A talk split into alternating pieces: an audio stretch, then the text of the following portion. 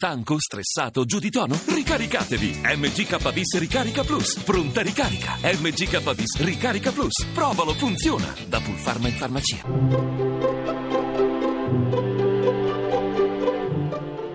Il pensiero del giorno. In studio Alberto Melloni, storico del cristianesimo, direttore della Fondazione per le Scienze Religiose di Bologna.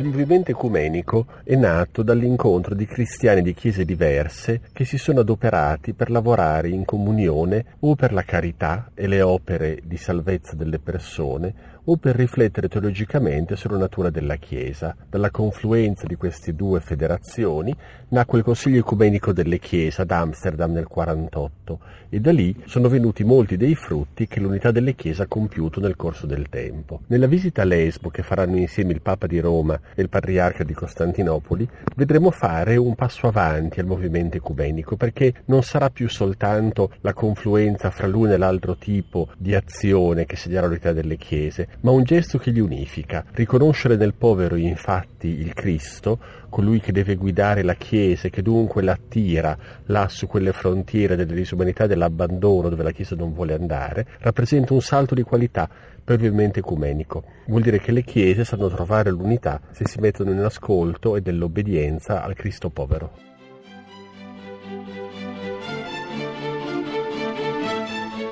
La trasmissione si può riascoltare e scaricare in podcast dal sito pensierodelgiorno.rai.it.